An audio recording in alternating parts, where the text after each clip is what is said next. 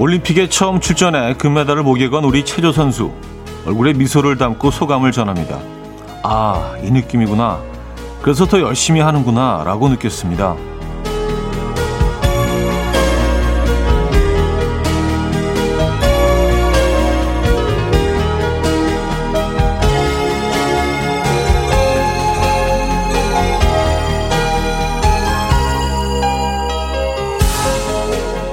살면서 한 번씩 성취감에 북받쳐 아, 이 느낌이구나 하는 전율을 경험해봅니다. 언제였는지 어떤 짜릿함이었는지 생각나십니까? 애써서 이루고 기쁜 마음이 주체되지 않았던 그때 우리 선수 덕분에 기억을 더듬어 보게 됩니다. 화요일 아침 이현우의 음악 앨범 KT 턴스타일의 Suddenly I See 오늘 첫 곡으로 들려드렸습니다. 이현우의 음악 앨범 화요일 순서 문을 열었고요. 이 아침 어떻게 맞고 계십니까? 역시 무더운 아침이네요. 네. 뭐 비 소식이 계속 있는 것 같은데 오늘은 활짝 개인 아침이긴 합니다. 또 이게 언제 어떻게 변할지 모르죠. 날씨가 요즘 참 요상해서. 네. 어쨌든 지금 상황은 그렇습니다. 하늘도 푸르른 것 같고요. 여러분들 계신 곳은 어떠십니까? 아, 요즘 올림픽 때문에 그래도 휴가를 맞았는데 그 집에서 계시다는 분들이 많은데 올림픽이 있어서 그나마 좋은 시간을 TV 보면서 좀 지루하지 않은 시간을 보내시고 있지 않을까라는 생각이 드는데요. 네, 선수들의 열정. 근데 인기 종목들 그리고 메달을 딴 선수들 다 정말 훌륭히 잘 해냈지만 사실은 도쿄에 가 있는 모든 선수들이 어떻게 보면 승자 아닌가요? 네, 거기 도착하기 전에 오프닝 처음에 이제 개막식에 딱 수트를 입고 걸어 들어가는 모든 선수들이 사실은 다 승자인 것 같습니다. 국내에서 또 치열한 경쟁이 있잖아요. 같은 종목에서 또 도쿄를 가기 위한 경쟁이 있었고 거기 도착한 선수들 모두가 다 승자가 아닌가. 그리고 그런 경기들을 보면서 저거 저렇게 잘 해내기 위해서 얼마나 많은 수많은 날들을 진짜 열심히 지금까지 연습하고 단련해왔을까를 생각하면 정말 모든 선수들에게 메달을 떠나서 정말 경의를 표합니다. 예. 진짜 보면서 아, 좀 열심히 살아야 되겠다. 좀 반성을 하게 돼요. 여러분들 안 그러세요? 내가 너무 지금 게으른 게 아닌가. 예. 올림픽 볼 때도 소파 이렇게 옆으로 누워가지고 이렇게 먹으면서 보고 있으면서 아, 나는 왜 이 모양이지? 약간 상대적인 약간 예, 게으름을 느끼게 되는데, 그냥 우린 선수가 아니니까. 그렇죠? 아, 손희정 님도요, 요즘 올림픽 보는 낙에 더위도 잊은 채 지내고 있어요. 우리 선수들 너무 잘해요. 어제 신재환 선수 금메달 따는 장면 보고, 또 뭉클, 뭉클, 뭉클. 그쵸. 그런 순간들이 계속 이어지고 있습니다.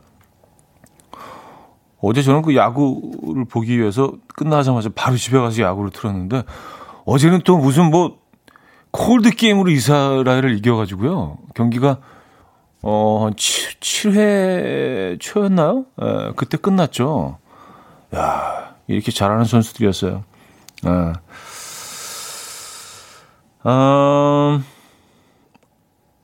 한지혜 씨, 차디 덕분에 추억 소환합니다. 대학 합격자 발표 날 학교 운동장 대자보에 떡하니 제 이름을 발견했을 때 지금 생각해도 그때 전율이 느껴지네요. 하셨습니다. 예. 우리가 올림픽은 나가지 않았지만 다 인생에 그런 순간들이 있죠. 벅찬 감격을 느낄 때, 야, 내가 진짜 이 순간을 위해서 지금까지 이렇게 살아왔지. 그런 순간들이 우리 모두 다 몇 번씩은 만나게 됩니다. 예. 여러분들의 금메달 순간은 어떤 순간인지 궁금하네요. 자, 나도연님, 한정화님, 박홍균님, 유혜린님, 6522님, 최형경님, 최경란님, 김세경님, 이명진님, 레몬요거트님, 이성우님, 9139님, 김우수님, 조종열님, 외 많은 분들 함께하고 계십니다. 반갑습니다. 자, 오늘 1, 2부는요, 여러분들의 사연 신청곡으로 함께하죠. 듣고 싶은 노래, 하시고 싶은 얘기, 여러분들의 금메달 순간도 좋고요. 아무 얘기나 막 보내시면 돼요. 그리고 3, 4부는 잘생긴 개그맨 김인석 씨와 함께 어쩌다 남자 함께합니다. 직관적인 선곡도 기다리고 있어요. 선곡 당첨되시면 팥빙수 보내드리고요. 5분 더 추첨해서 아이스크림 보내드립니다. 지금 생각나는 그 노래 단문 50원, 장문 100원 드는 샵8910 공짜인 콩마이키로 신청해 주시면 돼요. 광고 듣고 옵니다.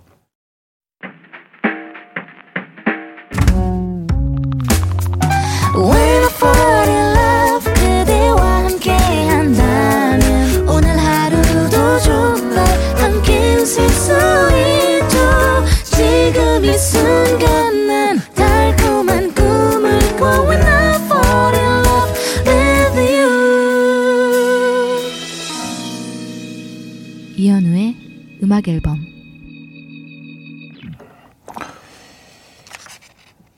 이현우의 음악 앨범 함께 하고 계십니다.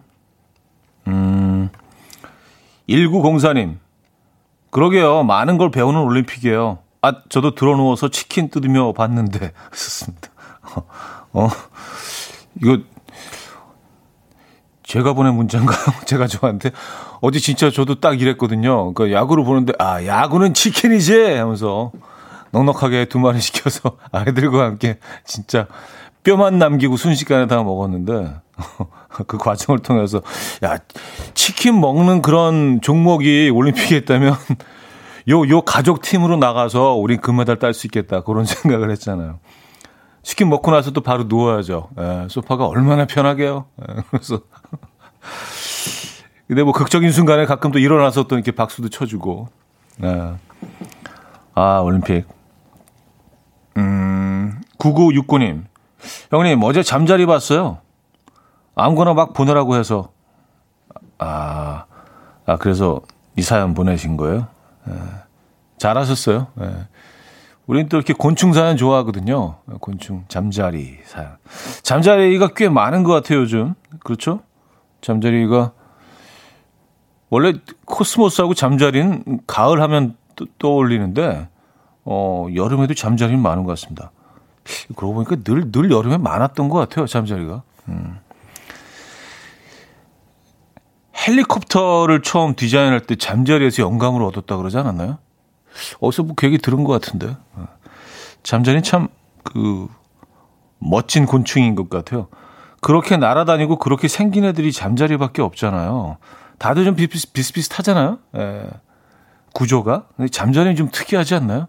날개도 4개가 달려있는 것도 특이하고. 잠자리 참 멋진 곤충이라고 생각하는데. 예. 이런 사연이 저도 다 할 얘기가 있어요. 그러니까 아무 사연이나 막 그냥 던져주시면 돼요. 아, 2213님. 혹시 무슨 치킨? 어제는 옛날 가마솥 통닭을 시켜서 먹었어요. 예, 뭐, 약간 좀 일반적인 그 튀김옷 입히는 요거는 좀 이제, 예, 조금 좀 쉬었다 먹고, 어제는 좀 특이한 걸 먹어보고 싶어서, 예, 좀 쫄깃쫄깃한, 예, 맛있었습니다. 그래서 얘네들은 그 통째로 오잖아요. 그래서 집에서 이렇게 얘네들 이렇게 뜯는 또 즐거움이 있고, 아, 1421님. 잠자리 사연 저도 아무거나. 저 출근 중이에요 하셨습니다. 아, 출근 중이십니까? 지금 좀 늦지 않았어요? 9시 넘었는데. 하기야 뭐 출근 시간이 다양하죠. 에, 그래요. 출근 시간에 함께해 주시고 계시고. 0102님. 어제 송아지 한 마리가 또 태어났어요. 아, 그래요? 이 삼복더위에, 걔네들이 진짜 수고했네요. 예. 이 삼복더위에 송아지를 출산한 그 암소에게 경의를 표합니다. 박수 한번 주시죠. 예. 우리는 이렇게 늘 할 얘기가 있어요. 그러니까 여러분들 이렇게 아무 사연이나 보내주시면 또 우리 그 진심을 담아서 공유하는 거예요. 이런 삶의 이야기들. 소소한. 아, 근데 뭐 송아지 태어난 거 소소한 얘기가 아니죠. 이건 뭐 경사났네요. 그렇죠? 자, 직관적인 선곡. 오늘은 이문세의 알 수 없는 인생 준비했습니다. 노래 청해 주신 고인돌님께 팥빙수 드리고요. 5분 더 추첨해서 아이스크림 드릴게요. Coffee time. My dreamy friend, it's coffee time. Let's listen to some jazz and rhyme. and have a cup of coffee. 함께 있는 세상 이야기 커피 브레이크 시간입니다.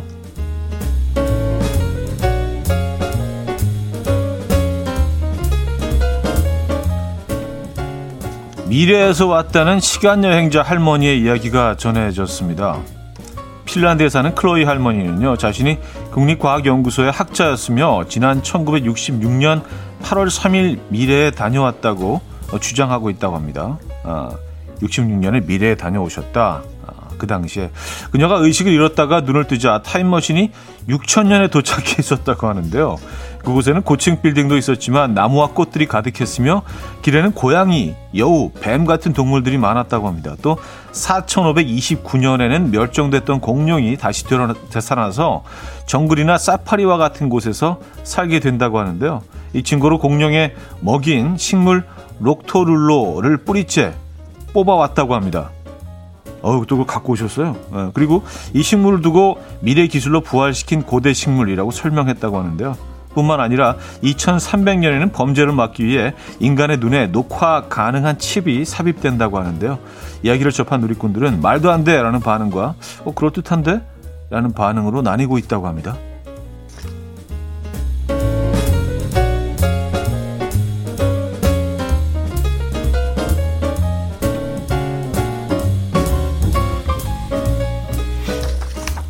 사진 보니까 그 미래 기술로 부활시킨 그 고대 식물 록토롤로를 이렇게 들고 계세요. 이건 어떻게 된 거지? 약간 어디서 보내더라고 하고 어디 식물원 같은 데서 보내갔기도 하고요. 뭐 다 비슷비슷하니까 생긴 게 그래요. 어디까지 비워야 되는 건지. 유머 감각이 부부관계에 미치는 영향에 대한 연구 결과가 나왔습니다. 한 연구진은 먼저 60쌍의 부부를 대상으로 유머 감각이 갈등 해결에 어떤 역할을 하는지 조사했는데요. 그 결과 남편이 말다툼 중 우스갯소리를 자주 사용할수록 갈등이 해결되지 않았다고 합니다. 그래요? 이어서 연구진은 130쌍의 부부를 대상으로 비슷한 연구를 진행했는데 이번엔 말다툼 중 아내의 우스갯소리에 남편의 심장 박동수가 느려진다는 것을 발견했는데요. 즉 아내의 유머가 갈등 해결에 도움이 된다라는 결과였고요. 연구진은 남성과 여성에게 유머의 역할이 본질적으로 다르다는 것을 보여준다라고 말했습니다. 남성은 일단 주의를 돌리거나 자신의 불안감을 줄이기 위해서 유머를 사용한 반면 여성은 갈등을 해결하기 위해서 편안한 분위기를 만들 때 유머를 사용했다고 합니다. 그러니까 남성들이 유머를 좀 더 뭐랄까요? 자기중심적으로 이용한다는, 이기적으로 사용한다는 그런 얘기인가요? 결국은? 어쨌든 지금까지 커피 브레이크였습니다. 파트리지오 보안니의 벨라벨라 시뇨리나 들려드렸습니다. 커피 브레이크에 이어서 들려드렸고요. 김석천 씨 정말 말이 안 되죠? 하셨습니다. 미래에서 왔다는 시간여행자 할머니의 말씀. 근데 이게 뭐 그냥 몇백 년, 한 몇십 년 후 정도면은, 글쎄요. 말이 되는데, 6000년. 그냥 아무거나 그냥 던져도 돼. 6000년 우리가 어떻게 알 수 있는 방법이 없잖아요. 6000년, 그리고 또 4529년. 내는 멸종됐던 공룡이 다시 되살아난다. 이런 얘기는 저도 할 수 있을 것 같은데. 좀 구체적이긴 합니다. 6000년에 도착해 보니까 길에는 고양이, 여우, 뱀 동물이 많았고 나무와 꽃들이 가득했다. 록토룰로는 뭐예요 또? 미래 식물 록토룰로. 심지어 들고 계셔요 이 식물을. 이 할머니 한번 뵙고 싶네. 여기서 1부 마무리하고요. 2부에 뵙죠.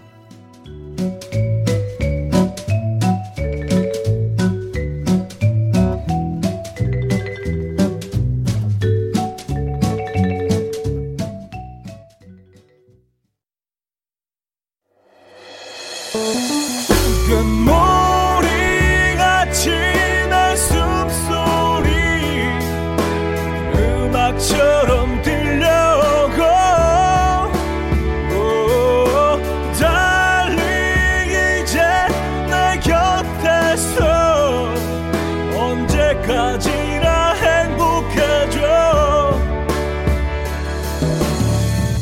이현우의 음악 앨범. 이연의 음악 앨범 함께하고 계십니다. 2부 문을 열었고요. 유머 감각이 부부관계에 미치는 영향에 대한 연구 결과. 결과를 보면요. 남자들은 그러니까 이렇게 다툼이 있을 때 유머 구사하지 않는 게 도움이 된다는 거잖아요. 결국은. 본질적으로 다르긴 하네요. 연구 결과에 따르면, 적어도 이 연구 결과에 따르면 남자들은 자신의 불안감을 줄이기 위해서 유머를 사용했고요. 여성은 갈등 해결을 위해서 유머를 사용한다. 네. 유머에 접근하는 방식 자체가, 본질 자체가 다르다는 건데 그래요. 네. 박서연님, 우리 남편 유머 감각은 제로예요. 그것도 화를 불러일으킵니다. 그래서 섣불리 이상한 아재 개그하고 또 갑자기 떠올라가지고, 요걸 한번 또 분위기 전환시켜야지. 안 된다는 얘기잖아요. 요건 피해야 된다는. 박연아 씨, 더 짜증나죠? 남편들이 싸울 때 유머를 사용하면 진지함이 없어서.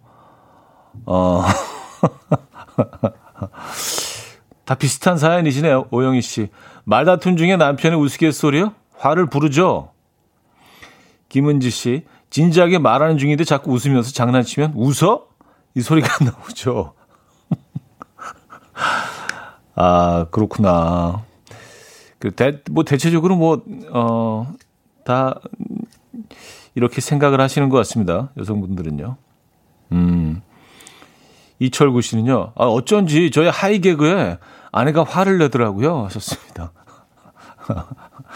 하이 개그라는 거는 본인의 생각이신 거죠? 본인이 평가할 때, 이 정도면 좀 하이다. 고품격이다. 이 개그는. 약간 본인의 기준. 그러니까 무조건 좀, 남성들 입장에서는, 유머, 요건 좀 피해야 된다. 이런 또 교훈이 있습니다. 그래요. 0102님.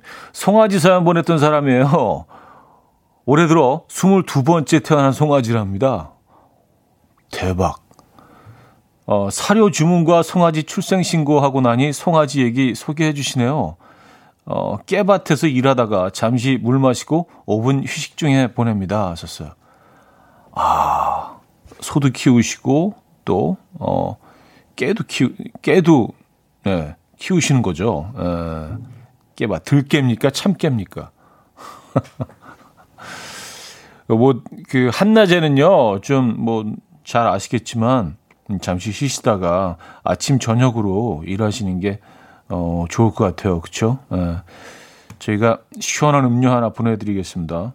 야, 22번째 송아지요? 아니, 송아지 몇 마리 키우시는데 22번째 태어났을까? 축하드리고요. 이성우 씨. 아무 사연 타임에 혹시 질문도 받아주시나요? 한강의 야외 수영장들 지금은 코로나로 전부 폐쇄됐나요? 썼습니다. 제가 한강 야외 수영장 전문가는 아니지만, 근데 한강 다리를 맨날 건너오기 때문에, 근데 서강대교로 제가 건너오는데, 서강대교 남단 바로 밑에 야외 수영장이 있거든요. 그래서 이제, 초여름이 되기 시작하면 거기 이제 또 청소도 하고 또 물도 채우기 시작하고 그게 여름을 알리는 어떤 신호 같은 거였는데 작년부터 계속 거기 텅 비어 있어요. 네. 그래서 운영을 안 하는 것 같습니다. 요거는 제가 바로 말씀드릴 수 있네요. 심소영 씨, 차디도 잔 들고 마실 때 새끼 손가락을 살짝 펴시네요. 일명 공주 손가락. 이게 공주 손가락인가? 이렇게 약간 좀 우아하게. 그러고 보니까 자연스럽게 새끼 손가락을 이렇게 딱 들고 마시게 되네요. 그래요. 공주 손가락은 맞습니다. 그게 공주 손가락이라면. 왜냐하면 나머지 손가락으로도 충분히 들어지기 때문에 굳이 새끼 손가락까지 일하게 할 필요 없잖아요. 그죠? 얘는 굳이 필요 없으면 넌 좀 쉬어라. 0102님. 들깨예요. 바로 보내주셨네요. 참깨 들깨. 큰 차이가 있죠. 우리가 먹는 깻잎 그게 들깨잎 아니에요. 그렇죠? 참깨잎은 먹을 수가 없죠. 들깨를 키우시는구나. 그래요.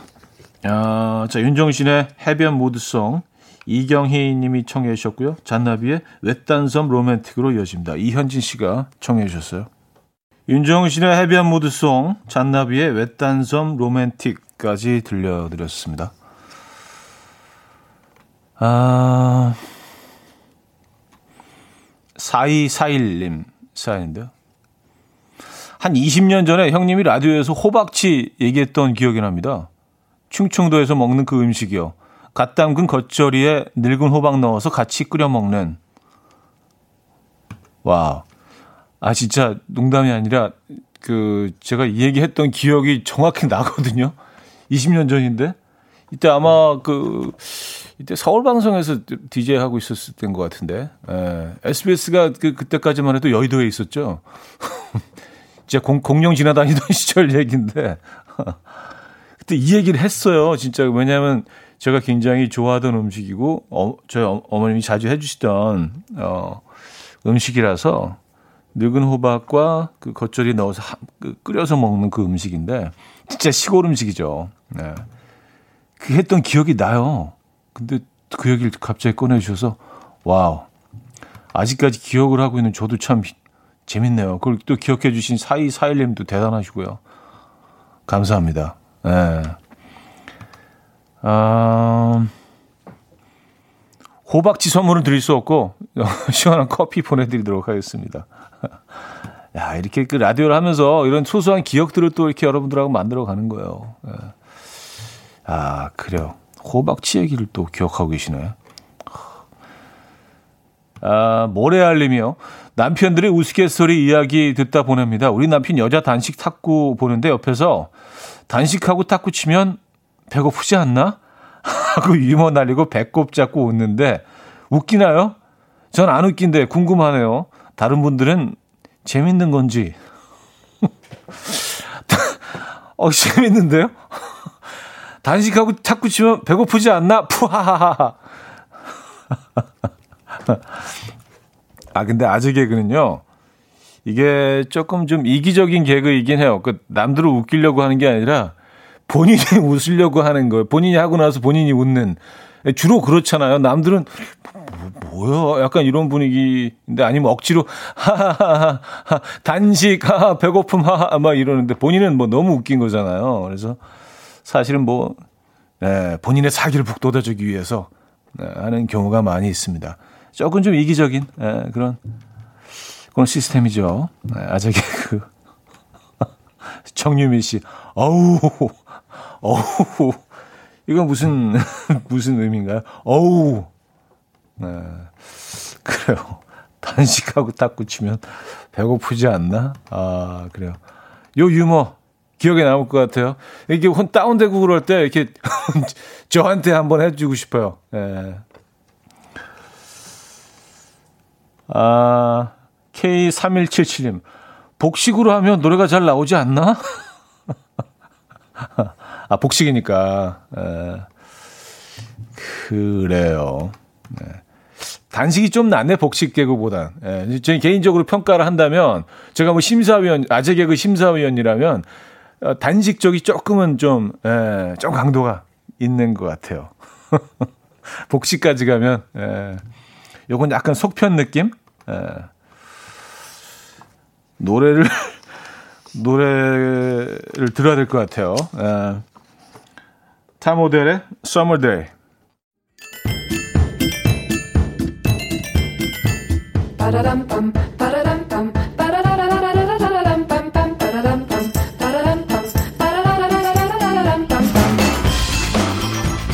어디 가세요? 퀴즈 풀고 가세요.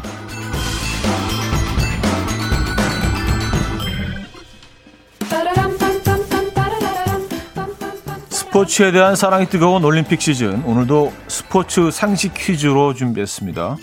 아, 이것은요, 천년의 전통을 자랑하는 태국의 격투 스포츠입니다. 트렁크 바지를 입고 글러브를 착용한 후에 펀치, 로우킥, 미들킥, 하이킥, 클린치, 니킥 등으로 상대를 공격하는 게임인데요. 시합 전에 선수들이 경기장 주위를 돌고 전통 음악에 맞춰서 춤을 추며 스승에게 존경과 감사를 표한다고 하죠. 이것은 무엇일까요? 참고로 영화 옹박으로 인지도가 상승한 스포츠이기도 하죠. 자, 보기 나갑니다. 1. 주짓수 2. 무에타이 3. 레슬링 4. 쿵푸. 상황극 힌트가 있습니다. 남들이 갖다 버린 물건을 자꾸 주워오는 아버지에게 어머니가 말씀하십니다. 그만 좀 집어와라. 이거 다 뭐에다 쓰게. 사투리였나? 집어와라. 이거 다 뭐에다 쓰게. 아, 사투리 아니네요. 에. 문자 #8910 단문 50원 장문 100원 들어요. 콩과 마이키에는 공짜입니다. 아, 힌트곡은 다프트 펑크의 노래인데요. 노래 시작하자마자 오늘의 정답이 등장합니다. 이렇게 시작되죠. 이 노래 One More Time. 이현우의 음악 앨범. 이현우의 음악 앨범 함께하고 계십니다. 아, 퀴즈 정답 알려드려야죠. 정답은 2번 무에타이였습니다. 아, 힌트곡은 다프트 펑크의 One More Time이었고요. 많은 분들이 맞춰주셨네요. 그리고 이런 힌트 아이디어도 주신 분이 있어요. K1881님, 무에 넥타이를 맺으면 무에타이. 아, 그래요. 이것도 괜찮다. 예, 이것도 뭐 충분히 이용할 수 있을 아이디어인데. 예. 0702님, 무에타이, 그거 다 뭐에다 쓰게. 약간 사투리 맞는 것 같은데요. 하셨습니다. 그거 다 뭐에다 쓰게, 뭐에다 쓰게. 예, 뭐에다 쓰게. 예. 약간 뭐 일본말 같기도 하고 뭐에다 쓰게. 자, 여기서 2부 마무리합니다. 아, 근데 아재 개그가 위험한 게 그 단식이 자꾸 생각이 나. 그래서 푹푹 하자 단식. 계속 그게 위험해요. 그래서 아재 개그가 이게 혼자 길 가다가 단식 이렇게 된다고 막 터지지는 않는데 이상하게 몸에 남아가지고 이게 참 희한해요. 아주 흐릿한 문신처럼. 자, 2부 마무리합니다. 조카커의 또 생각나서 웃었어. 그 사이에. 브라운 아이드 걸스의 곡 준비했습니다. 한여름밤의 꿈. 이 곡 듣고요. 3부 뵙죠. And we will dance to the rhythm. Dance, dance to the rhythm. What you need, 평범한 하루의 특별한 시작이라면 come on, just tell me. 내게 말해줘 그대와 함께한 이 시간 감미로운 목소리 이현우의 음악 앨범.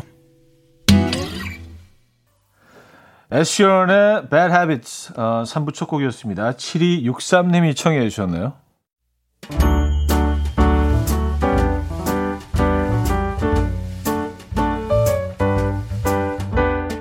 음악 앨범에서 드리는 선물입니다. 요리하는 즐거움 도르코 마이셰프에서 쿡웨어, 라이프 브랜드 오밸류에서 이지쿡 대용량 에어프라이어, 가전 전문기업 카도스에서 칼로프리 제로 당밥솥, 내 책상의 항균케어 365 그프레시에서 15초 패드, 아름다움의 시작 윌럭스에서 비비스킨 플러스 원적외선 냉온 마스크 세트, 친환경 원목 가구 핀란디아에서 원목 2층 침대, 고요한 스트레스에서 면역 강화 건강식품, 한국인 영양에 딱 맞춘 고려온단에서 멀티비타민 올인원, 정원삼 고려 홍삼정 365스틱에서 홍삼 선물 세트, 메스틱 전문 메스틱몰에서 메스틱 24K 치약, 자연 유래 성분 비누 파는 아저씨에서 모체수 탈모 샴푸, 달팽이 크림의 원조 엘렌실라에서 달팽이 크림 세트, 클래식 감성 뮤테너토에서 나이트케어 보습 크림, 아름다운 비주얼 아비주에서 뷰티 상품권, 샤브샤브 넘버원 채선당에서 외식 상품권,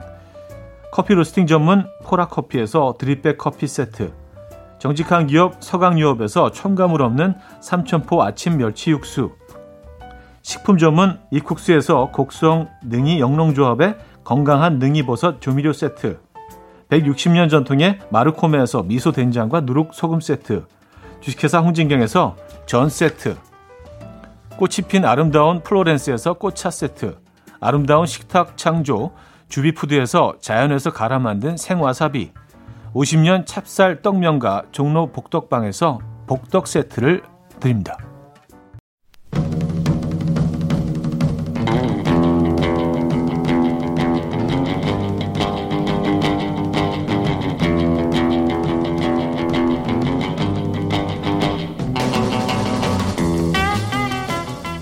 때로는 나 이거 좀 잘하는데? 하는 것들이 있죠. 저는 춘천시 퇴계동 분리수거 왕입니다. 결혼 13년 차, 눈 감고도 분리수거 완전 가능합니다. 발가락으로도 분리수거 완전 가능. 제가 분리수거하러 나오면요, 다들 박수치며 환호를 해요. 이 정도면 말 다 했죠? 분리수거 끝판왕. 아, 박수를 치고 환호를 한다고요? 아. 저는 수원시 영통동 알까기 왕입니다. 때는 바야흐로 2001년 제 나이 12살, 바둑돌 5알로 우리 동네를 평정했습니다. 중학생, 고등학생 형님들도 제 앞에서 모두 무릎을 꿇었던 기억이 나네요. 촤핫! 나 이거 잘해요. 아, 동네에서 이름 좀 날렸습니다. 이것만큼은 내가 우리 동네 왕이다 하는 것들 지금부터 공유해 주십시오. 어쩌다 남자.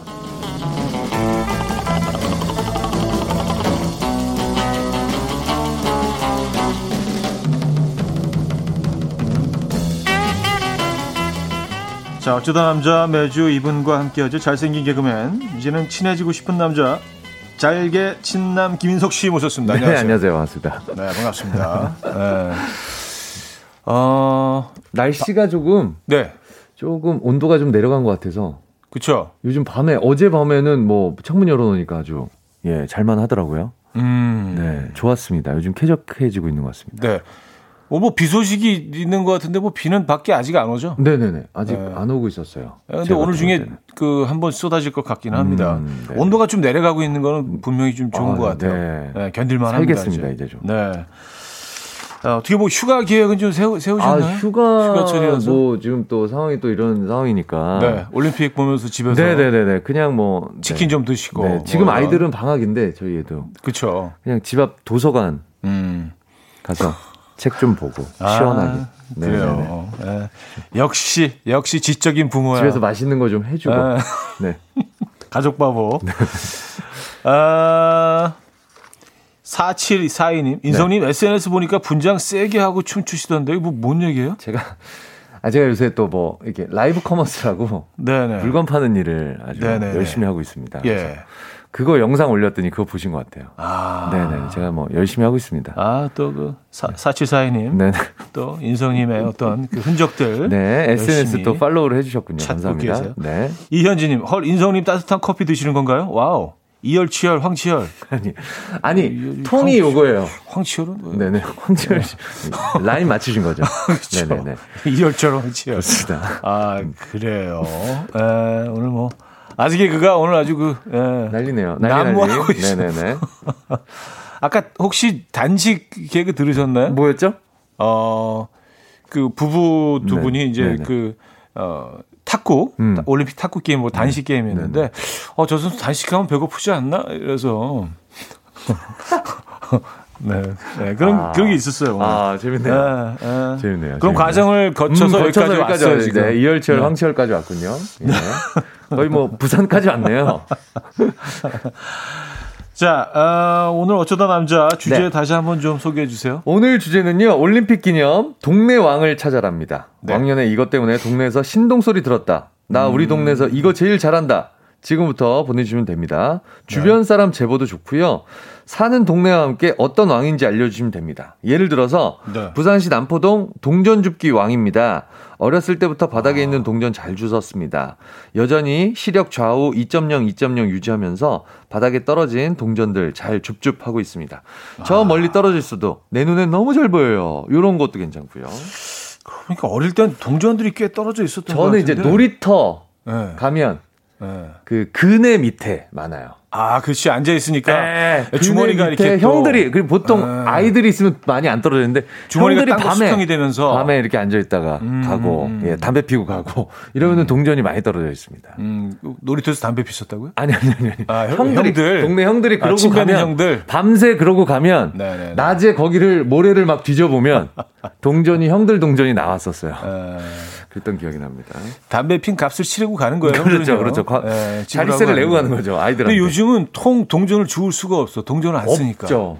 네. 아, 요즘 뭐 그렇다고 지폐는 잘 안 흘리잖아요. 그렇죠. 애들이 빠져나오려면 뭐 그렇죠. 많은 과정이 필요하니까. 네네. 또 어떤 사연이 있나요? 네. 용산구 후암동 차량번호 암기왕입니다. 동네 버스 차량번호부터 아파트 입주민들 차량번호까지 어렸을 때는 엄마한테 자랑하려고 외웠는데 습관이 되어서 지금도 곧잘 외우곤 합니다. 누가 아파트에 불법 주차하면 딱 보여요. 나름 유용합니다. 요거 아주 동네 파수꾼이신데? 이상한 차 혹시나 네, 약간 범죄와 연루돼 있는 이런 것들 바로 감지하실 수 있겠네요. 야, 이런 건 진짜 그 특기네요. 네네. 네. 그래요. 이런 사연을 보내주시면 돼요. 네. 아, 오늘 또 어떤 선물? 오늘 뭐 올림픽 있나요? 특집이다 보니까 네. 특집 선물 준비되어 있습니다. 아, 특별한 금메달 사연에는요. 네.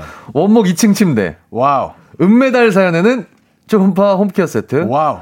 동메달 사연에는 에어프라이어. 그 외에도 저당 밥솥, 푹웨어 세트, 외식 상품권 등등 다양한 선물 준비되어 있습니다. 지금 바로 참여해 주십시오.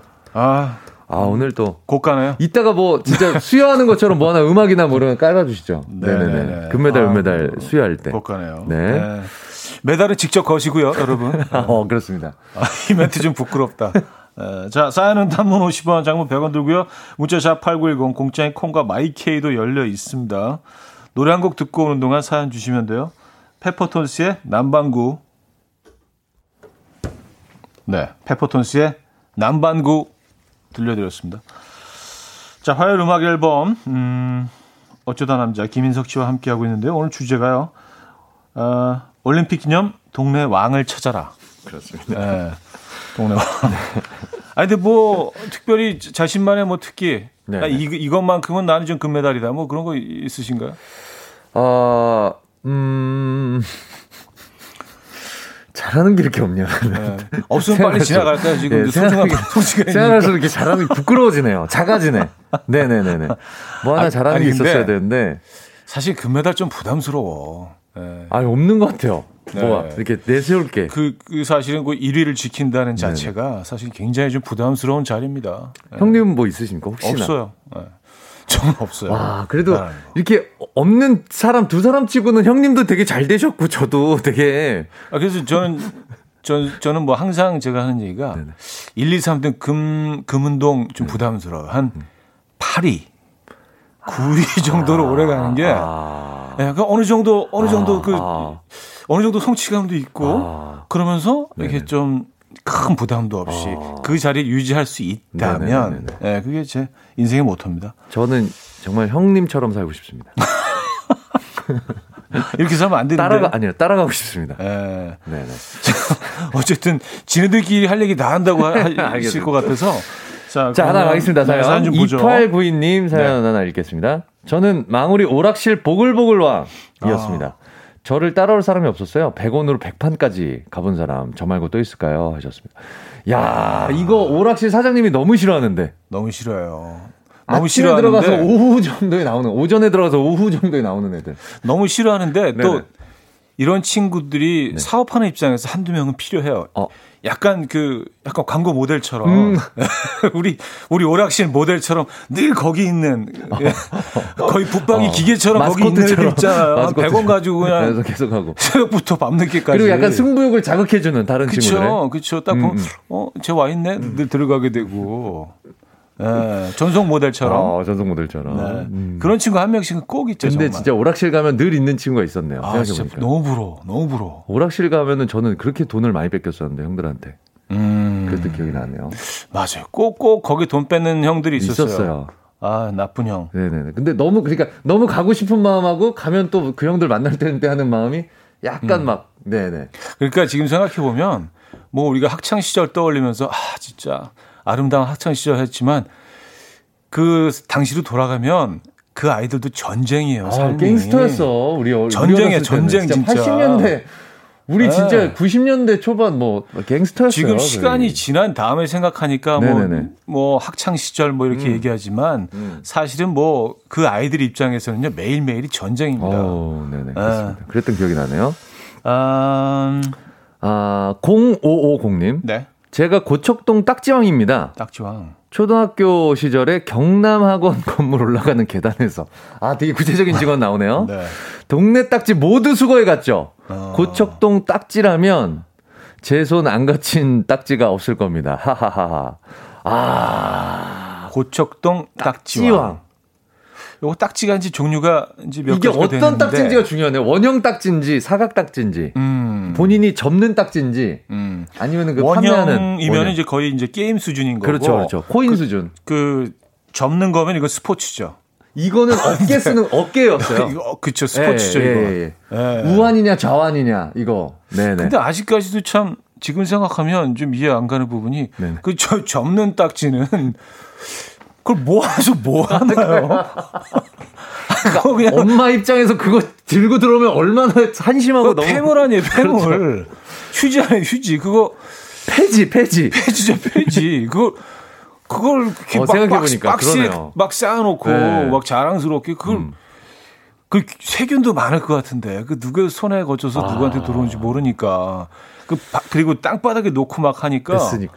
그걸 막 이렇게 막 옛날에 안고 땅바닥이 얼마나 또 지저분했어요. 그러니까 거기다 막 그냥 치는 거를 집을 갖고 들어가니 맞아요. 예. 지금 생각하면 진짜 6.25 직후에 그거 진짜 네 네 뭐라고요?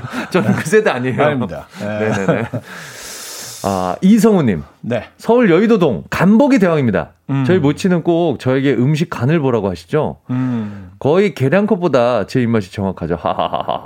오. 간보기. 이게 뭐 정확하게 이게 어느 정도의 정도인지 나트륨 정도인지를 알아내시는 것 같아요. 딱 먹어보면. 근데 이거는 뭐. 그 간이라는 게 사실은 뭐 집집마다 다 레시피가 다르고 네. 예, 짜다 싱겁다의 기준 자체가 다 다르기 때문에 이거는 뭐 본인만의 생각이실 수도 있겠다라는 좀 대외적으로는 아니다. 냉철한 예, 평가를 내릴 때는. 아, 2088님 저 손 안 대고 스타킹 벗기 잘해요. 대학교 축제 때 우연히 참가했는데 우승까지 했어요. 그래서 매년 대학교 축제 때마다 우승 준우승만 했어요. 이건 뭐야? 축제 때 이런 게 있나요? 축제 이런 거래요? 스타킹 받는 걸 여학생들? 이거 뭐야? 요거는 좀 이거는 좀 낯선데. 네. 저는 좀 이거 좀 아주 놀라운 충격과 공포. 여학교인가? 여대일 수 있고요. 아, 여대일 수도 있고요. 네. 여대를 안 다녀봐서. 그리고 이거를 손 안 대고 스타킹 벗는 걸 어떻게 이 행위가 어떻게 가능한지를 모르겠어요. 저는 머릿속에 안 그려져요. 비비면서 양쪽 다리로 비비면서 내려가나요? 아니면 뭐 발가락으로 이렇게 하나요? 이걸 어떻게 되는 건가? 이게 전혀 이건 잘 모르니까 지나가죠. 넘어가겠습니다. 네. 잘 모르고 어떻게 하는지 모르겠어요. 진짜. 네. 최은정 씨. 네. 저는 인천시 미추홀구의 발가락을 꼬집기 왕이에요. 같이 TV 보다가 친구가 채널 돌리면 바로 발가락으로 꼬집어서 응징합니다. 비틀기 스케일. 발가락 꼬집기. 이거 잘못하면 쥐 나는데. 쥐 내리잖아요. 발가락 꺾일 수도 있어요. 그러니까 이거 때문에 이렇게. 그렇죠. 근데 이거 발가락 힘이 엄청 세지구나. 아니, 살도 말랑말랑한 부분을 꼬집을 때는 괜찮은데 네. 딱딱한 근육질을 부분을. 꼬집을 때는 네. 발가락이 이게.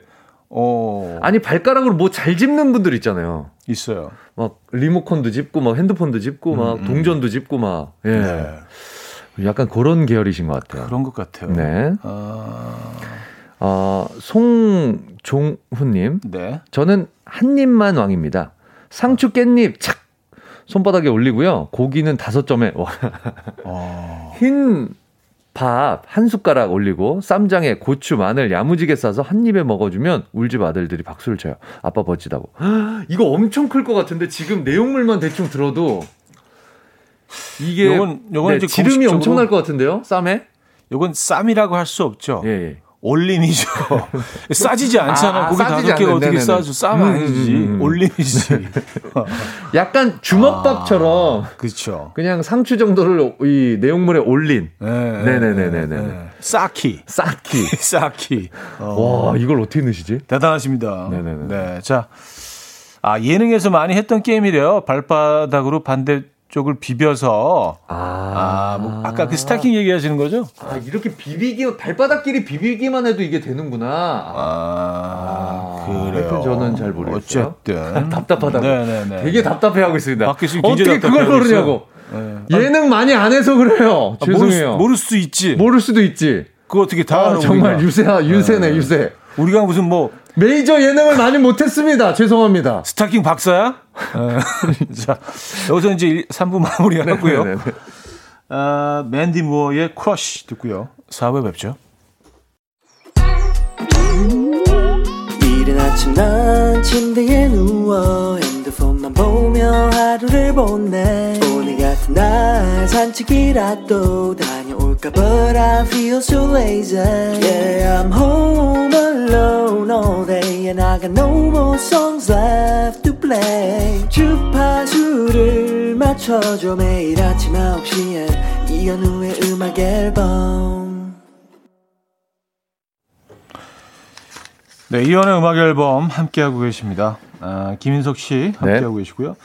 올림픽 기념 동네 왕을 찾아라. 그렇습니다. 아, 오늘 주제고요. 반가운 문자가 왔습니다. 네? 고척동 딱지왕 분께서 문자를 네. 주셨어요. 종이 딱지였다고. 그 접는 거. 접는 거 내 몸. 야, 이거는 아까 우리가 얘기했듯이 폐지 모으기. 네네네. 네. 아, 그거 왕이셨고. 이분은 그러면은 팔힘이 좋으셨던 거야. 이건 그쵸. 약간의 이건 스킬이거든. 스킬 싸움이었거든요. 스킬이죠. 예, 예. 이게 스포츠라니까 이거. 이건 스포츠였어요. 예. 때리는 힘. 예. 네네네. 아, 이거 올림픽 정식 종목으로 이게 채택이 돼도 가능성 있어요. 예, 예. 이상하지 않은 네네네네네. 이거 완전 스킬이에요. 네, 완전 스킬이어서 어느 부분을 정확하게 네. 타격점 그리고 힘 뭐 이런 것들. 그리고 또 바람을 또 이용하기도 하고. 그렇죠. 옆으로 쳐서 그 바람에 넘기기도 하고. 각도를 이용하기도 또 하고. 기술이 있었어요. 완전 스킬이에요. 아니면은 그 밑으로 쳐갖고. 맞아요. 그 사이 틈으로 넣어갖고 땅하고 딱지 사이로 틈으로 넣어갖고 넘기기도 하고 밀어넣기로 해서 밀어넣기로 해서. 네. 아 이거 못했어 저는요. 안 되더라고요 저는. 아 이거 형들 잘하는 형들 있었어요 진짜. 있어요. 네. 무슨 밥만 먹고 그거만 했는지 네. 진짜 그냥 던지면 무조건 넘어가는 그런 형들이 그리고 있어요. 그리고 딱지를 막 2장 3장 껴갖고 이만한 딱지 만들어갖고. 그거 이제 공격용으로 들고 다니는 형들 있어요. 그거 하나는 네. 딱. 그 은행 달력 접어가지고 네. 큰 종이 있잖아요. 그거 뭔지 알아? 예. 대짜 달력. 무슨 멀리서 보면 연같이 이만한 거 갖고 와가지고. 네. 공격용 수비용이 따로 있었어요. 딱지도. 딱지왕. 아, 생각나네요. 아, 그래요. 1098님. 네. 다산동 피광통키입니다. 초딩 때부터 제 불꽃슛의 상대방은 물론 운동장에 있는 나무가 타들어갈 정도입니다. 여기 약간 덜컥하는데요. 네, 네, 요거 네. 넘어갈게요. 일단 네. 운동화 신발도 뚫는 여자예요. 하하. 다산동에서는 짐신 유명했습니다. 와. 요 뒷부분은 많이 MSG가 들어간 것 같고 예예예. 네. 앞에 부분 그러니까 본인이 이제 피구를 잘했다라는 거를 강조하기 네네. 위해서 좀 예. 약간 좀 시적으로 표현하신 것 같아요. 예. 은유적인 네. 메타포를 네. 사용하신 네. 것 같아요. 나무가 타들어간다. 네, 타들어갔다. 이건 진짜 것들. 그 애니메이션에서만 나오는 장면인데 슈퍼히어로. 아 그렇습니다. 예, 그런 장면인데 그 정도로 잘해서 잘하는 얘기로 슛이 예. 강렬했다라는 걸 표현하신 것 같습니다. 받아들이겠습니다. 네. 이렇게 발가락 사연이 많네요. 3796님. 발가락 사연 많습니까? 네. 서울시 오리동 발가락 벌리기 왕입니다. 전 누구보다 검지 발가락이 잘 벌어져요. 발가락 따봉도 잘하고 최근에 발가락으로 꼬집기도 연마 중입니다. 하셨어요. 발가락 따봉 뭔지 알 것 같아. 이 네 가지 발가락은 꽉 접은 상태에서 엄지 발가락만 완전히 쫙 세우는. 아 이거 네. 최고야. 따봉 따봉 이게 된다는 거죠. 와 근데 이게 엄지 발가락이 이렇게 완벽하게 스기가. 네. 지금 하고 계시거든요, 현우요. 안 돼요, 안 돼요. 우리 살짝 해보겠습니다. 네, 역시 안 돼. 아 이게 네 발가락을 접는 건 되는데 엄지 발가락 세우기가 안 되네요. 발가락 따봉. 아, 요거 웃기겠는데? 요거 제왕. 친구들끼리 있을 때 요거 하면 웃기겠는데? 맞죠? 술자리 같은 데서도 만약에 갑자기 술 먹다 갑자기 좋은 재밌는 얘기하면 발을 딱 테이블 위로 딱 들면 따봉 하면서 바로 테이블 위로 들면. 이거 예능에서도 쓸 수 있겠네요. 이거 캐릭터로. 진짜로 웃긴 장면에서 두 발 다 들어 쌍따봉 따봉 하면서 포따봉이네. 네 개를 다 들면 포따봉까지. 아 이건 진짜 기술이네요. 기술이네요. 네. 예. 살짝 부러운데. 다음 사람 소개해 주세요. 박기님. 네. 아 우리 아파트 옆집 할머니 호구조사 왕이에요. 아파트 호수별 가족관계 직업 연봉까지 다 알고 계세요. 깜짝 놀랐습니다. 통계청에 경력으로 입사하셔도 될 듯. 이런 분들 계시죠? 계세요. 계세요. 걔네 넷째 뭐가 뭐 하잖아. 막 다 모르는 그렇게 친한 사이도 아닌데. 그 이런 어르신 뭐 엘리베이터나 뭐 그 아파트 입구에서 마주치면은 물어보진 않는데 항상 얘기를 해주시잖아요. 아 그 집에. 그래서 알게 되는 것들이 많아요. 사실은. 예. 그러니까 다 이제 아파트에 살기 때문에. 뭐 가까이서라도 뭐 이 집에서 어떤 일이 벌어지고 있는지 뭐 잘 모르잖아요. 그러고 보니까 예전에는 이런 할머니 어르신들이 좀 많았어요, 동네. 알려고 하시고 알고 있고 이런 분들이 많았는데 최근에는 진짜 많이 없어졌네요. 그러니까요. 이런 분들이. 네. 네네. 아... 박기영님. 네. 창원의 매운 닭발 발골왕입니다. 아... 친구들은 위생장갑 끼고 닭발을 들고 뼈를 발골하지만 저는 손 안 대고 입 안에서 발골해서 툭툭 내뱉습니다. 아, 요거 뭔지 알아요? 문세윤 씨가 요거 닭고기 발골하는 거 예능 프로에서 했었는데. 네. 아, 그런 분이시군요. 입 안에서 넣어서 입 안에서 탈탈 털어서. 아, 이런 발골 명인들이 네네네네. 계시죠. 탈골기. 네네, 탈골기. 네, 맞아요. 저도 약간 이런 시스템을 좀 더 선호하긴 합니다. 하십니까? 손대는 것보다. 아, 그냥 입 안에서. 네, 이 안에서 다 이렇게 정리하는. 네네네. 네. 7178이며 라디오 혼자 몰래 듣고 있었는데 방금 부자님께서 발가락 따봉 연습하는 걸 보고 동지애를 느꼈습니다. 아, 이거 이 얘기 들었을 때 하시는 분들 많이 있으시겠다, 진짜. 운전 중에 하시지 마시고요. 네, 위험합니다. 네네네. 발가락 따봉. 네, 왼발로 하세요, 왼발. 네. 오른발은 운전하셔야 되니까. 이게 근데 재밌는 게 뭐냐면 네네. 어느 정도는 돼. 네, 어느 정도는 되는데 따봉 이게 아니라 따봉. 약간 이 정도는 되거든요. 뜨봉 정도 되죠. 뜨봉 정도. 뜨봉 정도 되는데 따봉 완벽한 따는 안 나오실 거예요. 그게 힘든 거지. 그렇죠. 네, 그게 이제 명인과 우리 보통 인간과의 차이. 네. 네. 네. 자, 6439님. 네. 어렸을 때 주워 먹기 1등이었습니다. 누구보다 빠르게. 손은 눈보다 빠르다. 땅에 떨어진 거 3초 안에 먹으면 탈 없는 거 아시죠? 지금은 안 그러지만 어렸을 때는 경쟁하듯이 빠르게 주워 먹는 1등이었습니다. 아, 옛날에 생각해보니까 네. 그냥 주워 먹었어요. 흙바닥에도 주워 먹었어요. 툭툭 털고 그냥 먹었던 것 같아요. 예. 이거는 좀 오래전 얘기인 거 아니세요? 안 드셨어요? 아니, 이렇게 많이 뭘 떨어뜨리나?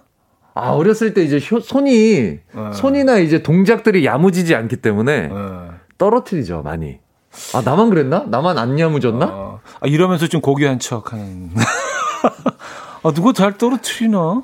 아, 이게 근데 떨어진 거 막 서로 하면서 줍줍 하면서? 아, 근데 뭐. 이거 내 거? 그런 말이 있죠. 어, 4초였나? 뭐, 5초였나? 안에 주우면. 네네. 균이 뭐. 전파되지 않는다. 전파되지 않는다. 네, 오염되지 않는다. 네네네. 그런 얘기가 있어요. 자. 9250님. 네. 형님들, 전 초등 때부터 자동차 엔진 소리만 듣고 그 차량이 어떤 종류인지 맞췄습니다.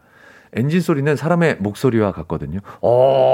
마지막 문장이 너무 멋있는데? 아. 엔진 소리는 사람의 목소리와 같거든요. 이 문장은 뭐 진짜 자동차 명장께서 하시는 말씀 같은데. 아, 이분은 이제 신뢰가 간다. 네, 뭔가 이건 뭐 길게 설명하지 않아도 사람의 목소리와 같다. 요 문장만으로도 딱 듣고, 아, 이분 전문가. 맵시나. 네. 맵시나. 저보다 나이 많으시죠? 아, 맵시나, 형. 맵시나 아니셨어요? 맵시는 옷, 이렇게, 옷매무새 같은 거. 야. 형은 타고 다니셨을 것 같은데. 맵시나 기어 넣었을 것 같은데. 아, 제 첫 차예요. 맵시나. 네. 마이카 시대. 네. 맵시나. 야, 언제쯤 맵시나를, 야, 그걸 어떻게 기억하세요? 저희 아버지가 타셨던 것 같아요, 맵시나. 아. 근데 맵시나도 타면은, 이랬어요, 옛날에. 아, 그럼요. 옛날에. 그럼요. 어머니 꽤 부유한 가정에서 잘하셨구나. 이렇게 흘러가네. 네, 그쵸. 네네네네. 아, 3919님. 네. 전 우리 동네 윙크왕. 네. 윙크를 무지 잘해요. 예전엔 눕히면 눈 감고 세우면 눈 뜨는 인형처럼 눈만 뜨면 윙크 세례해드립니다. 윙크왕. 근데 윙크는 근데, 노력하면 누구나 다. 아니 근데 이게 아기 때는 못 하잖아요. 아시죠? 예. 아기 때는 이게 같이 움직이잖아, 두 눈이. 아기 때는 저도 제 동생도 보고 뭐 제 아기들도 보면 이게 동시에 두 개가 다 같이 감겨. 그러다가 어느 순간부터 나눠지잖아요. 맞아. 근데 제가 볼 때는 윙크왕이라고 이렇게 하신 거 보니까 어린 나이부터 이게 분리가 되신 것 같아요, 근육이. 뭐 그럴 수도 있고요. 네.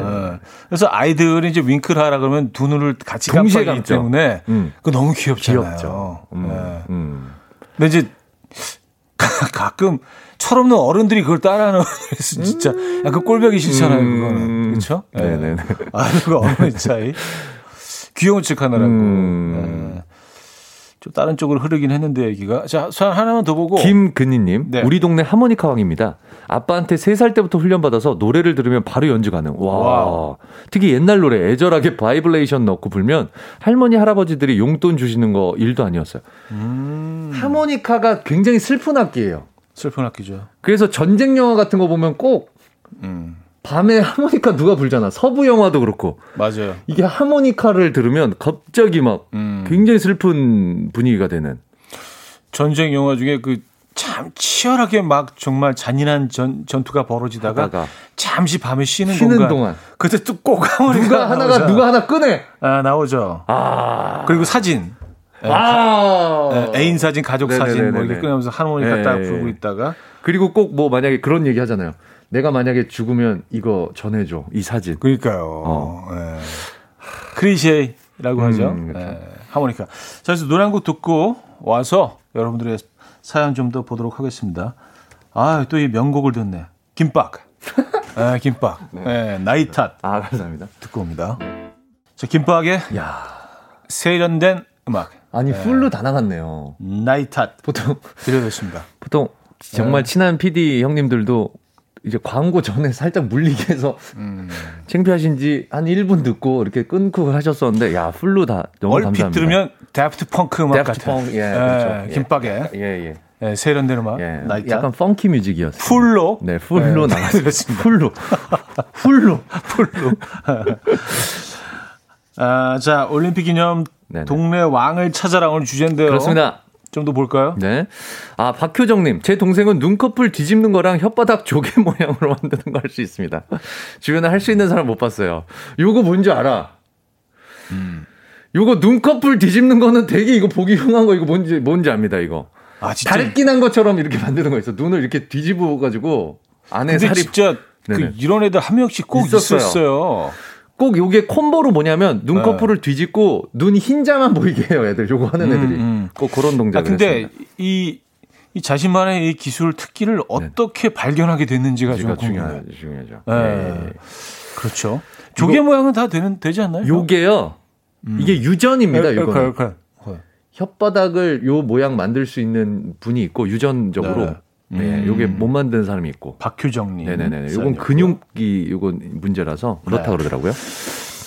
아, 네. 김미수 씨. 네? 충남 부여의 소머리 왕이었어요. 어릴 때부터 집에서 소를 키웠거든요. 네네네. 엉덩이 탁탁 한 번씩 때려주면 제가 가라는 대로 잘 가요. 그리고 소고기 많이 얻어먹었어요. 와. 아, 근데 소머리에서 바로 소고기로 가니까 좀 느낌이. 이제 많은 단계를 건너뛴 것 같은 뭔가 과정을. 소와 저는 잘 교감해요 라는 느낌이었는데 그래서 풀필이 불면서 동화 느낌에서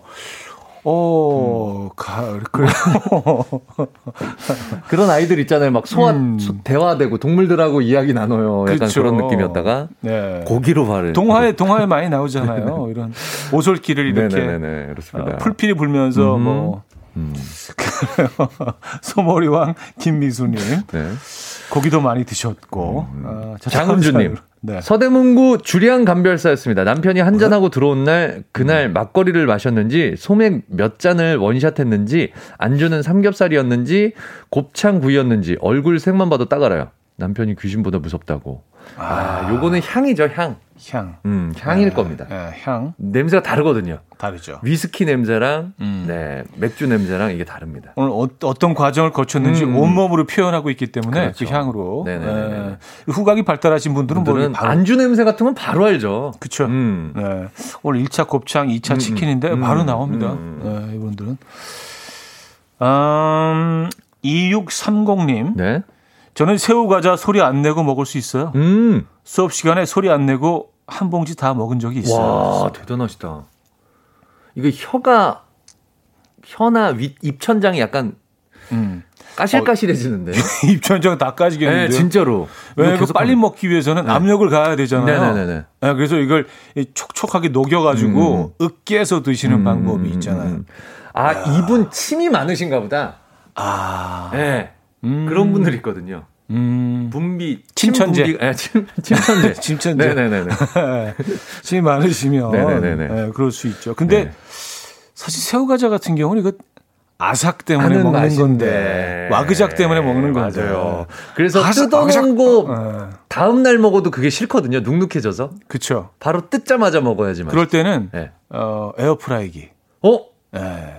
에어프라이기에 한 2분 정도 살짝 돌려서 먹으면 어우. 그래요? 와그작 다시 돌아옵니다. 아, 그래요? 네, 컴백해요, 와그작. 네, 그런 방법이 있어요. 아니, 돌려 드셔보셨어요? 늘. 아, 대박이다. 네. Always. 아, 네네. Always. 이 형님 네. 맛에는 정말 진심이죠. 아, 그러니까 그쵸, 진짜 그쵸. 제대로 먹을 때는 그냥 제대로 먹자신 거예요. 와그작이 없다면 난 안 먹고 말지. 안 먹어. 네. 아, 그래. 네, 안 먹어요. 네. 아, 9190님. 네. 뻥튀기 중에 쌀알 크기로 튀긴 거 있는데, 아, 그거 알죠? 튀밥. 네, 튀밥이라는 밥튀기라고 하죠. 저는 튀밥이라고 하는데, 언니 오빠랑 밥튀기를 콧구멍에 넣고 흥해서 누가 멀리 보내나 시합하면 잘했었습니다. 그걸 다시 드시지는 않겠죠? 이거 게임용이니까. 그렇죠, 게임용. 네, 거의 공처럼 사용하는 거니까. 그걸 다시 못 드시지는. 아니면 그거를 돌려 쓰시진 않았겠죠? 내 코에서 나온 거를 네 코에서 넣고 발사하고 뭐 공용으로 예, 공식 예. 뭐 공식구 아 그래. 옛날 예 피바노바처럼 그렇죠 예. 근데 이게 들어가서 너무 깊이 빠져서 안 나오 그거 너무 답답할 것 같은데 이거 역으로 하면 됩니다. 먹으면 돼. 이게 밑으로 역으로 하면 돼요. 그럼 나오죠. 이게 코로 나오느냐 입으로 나오냐 차이지 나올 수는 있어요. 네네. 하긴 뭐 연결돼 있으니까. 그렇죠. 네네. 네, 그럴 수 있겠네요. 네네. 어쨌든 참 대단하십니다. 김금이님. 네. 껌종이 접기 왕이었습니다. 작은 껌종이 모아서 백조도 만들고 잿더리도 만들어서 많이 나눠줬어요. 이거 옛날에 이거 있었어요. 껌종이. 이거 이거 공예 있었어요. 옛날에 껌종이 공예. 방석도 만들었던 것 같은데. 껌종이로요? 있었어요. 이거 진짜. 왜냐하면 이거를 되게 많이 엮어갖고요. 방석은 약간 라면 봉투 같은 거를 이렇게 뭐 접어가지고 만들지 않나? 껌종이는 이거 뭐 되게 크게도 만들었어요. 그래서 무슨 뭐 전화기 놓는 받침. 그러니까 재떨이라고 얘기하시는데 재떨이가 아니라 재떨이 받침일 거예요. 재떨이 받침이겠죠. 네. 네. 이런 것들을 많이 하셨었어. 맞아. 뭐 그런 공예 같은 것들을 많이 하시긴 했지. 네네네네네. 네. 옛날에 그래요. 많았었습니다. 이런 거. 껌종이. 요즘은 껌을 예전처럼 많이 안 씹는 것 같아요. 그러네요. 그러니까 예전엔 진짜 껌 많이 씹었는데. 저만 진짜? 해도 껌을 씹어본 지가 거의 한 10년이 넘은 것 같아. 껌을 안 씹어. 10년까지는 아니구나. 이러다가 며칠 전에 핀란드 향기 나는 거 그거 많이 씹었잖아 사실. 근데 그 이후로는 껌을 씹어본 적이 없어. 야, 껌. 왜 이렇게 우리 껌을 멀리하지? 껌의 대체제가 나온 건가? 그러면? 희한하네. 네네네. 갑자기. 네. 김성환님, 우리 남편은요 혀로 팔꿈치를 닿아서 매번 만나는 사람마다 이거 해봐 하면서 보여줘요. 팔꿈치 혓바닥에 닿기 왕이라고 본인 스스로 자랑해요. 이게 두 가지가 있죠. 혀가 기느냐, 팔이 짧으냐. 그렇죠. 예, 두 가지 그러니까 이게 가능하려면 두 가지 신체 조건이 돼야죠. 혀가 긴 게 낫다. 그렇죠. 둘 중에 하나 고르라 그러면 팔이 짧으냐, 혀가 기느냐인데. 저도 혀가 긴 게 나을 것 같아요. 저는 혀 긴 거 한 표. 네네네네. 네. 자, 여기서 광고 듣고요. 돌아와서 정리하겠습니다. 이현우의 음악 앨범. 네, 이현우의 음악 앨범 함께 하고 계십니다. 네. 껌종이가 아니고 솔 담배 과학으로 방석을 만들었다고 하는데요. 담배값 방송 있었다. 336. 아, 그랬구나. 맞다. 네. 아, 맞네요. 정확하십니다. 야, 진짜 예전에는 그 재활용품 쓰레기가 별로 안 생겼을 것 같아, 진짜. 지금 다시 떠올려 보면 뭐 다 재활용하니까요. 스스로 리사이클링을 다 스스로 그 집 안에서 뭐 다른 것들을 사용하고 봉투 같은 것들도 뭐 다른 거 넣어서 사용하고 하니까 우린 지금 너무 많이 버리고 있습니다. 네. 자, 오늘도 재밌는 사연 많았던 것 같아요. 동메달 사연 에어프라이어. 네, 메달 등장하고 있습니다. 네, 에어프라이어죠. 이제 따다단. 오늘 상을 받으신 모든 분들이 단상 위에 올라오고 계십니다. 동메달 사연입니다. 눈꺼풀 뒤집고 혓바닥 조개 모양으로 만드는 잔재주꾼인 동생 이야기를 보내주신 박효정님께 동메달 드립니다. 예. 아유, 네. 직접 걸잖아요. 네. 직접 걸으시고요. 에어프라이기 드립니다. 자, 그리고 이번엔 은메달이죠. 은메달입니다. 초음파 홈케어 세트 드립니다. 아, 네, 은메달. 네. 초등학교 시절 고척동 경남학원 건물 올라가는 계단에서 동네 딱지를 싹 쓸어 담으셨다는 고척동 딱지왕 0550님께 드리도록 하겠습니다. 축하드립니다. 은메달은 고척동 딱지왕님께. 네, 축하드립니다. 자, 대망의 금메달입니다. 금메달. 네. 골드. 원목 2층 침대. 어떤 분이 가져가시죠? 오늘의 금메달은 소리가 달라요. 사운드 달라. 그럼 깁니다. 자, 축하드립니다. 영화 중요 엄지 검지 발가락이 유연하셨던 발가락 따봉 시원하게 지켜 세우신다는 오리동 발가락 벌리기왕 3796님께 드리도록 하겠습니다. 축하드립니다. 금메달. 따봉. 너무 좋아하시네요. 네. 지금 따봉을 또 만들고 계십니다, 발로. 네, 축하드립니다. 축하드리고요. 네네. 자, 오늘 수고하셨고요. 네, 수고하셨습니다. 또 바로 보내드려야 되겠네요. 네. 다음 주에 뵙겠습니다. 네, 다음 주에 뵙겠습니다. 네. 자, 저도 여기서 인사드립니다. 오늘 마지막 곡은요. 조 카커의 Summer in the City 준비했습니다.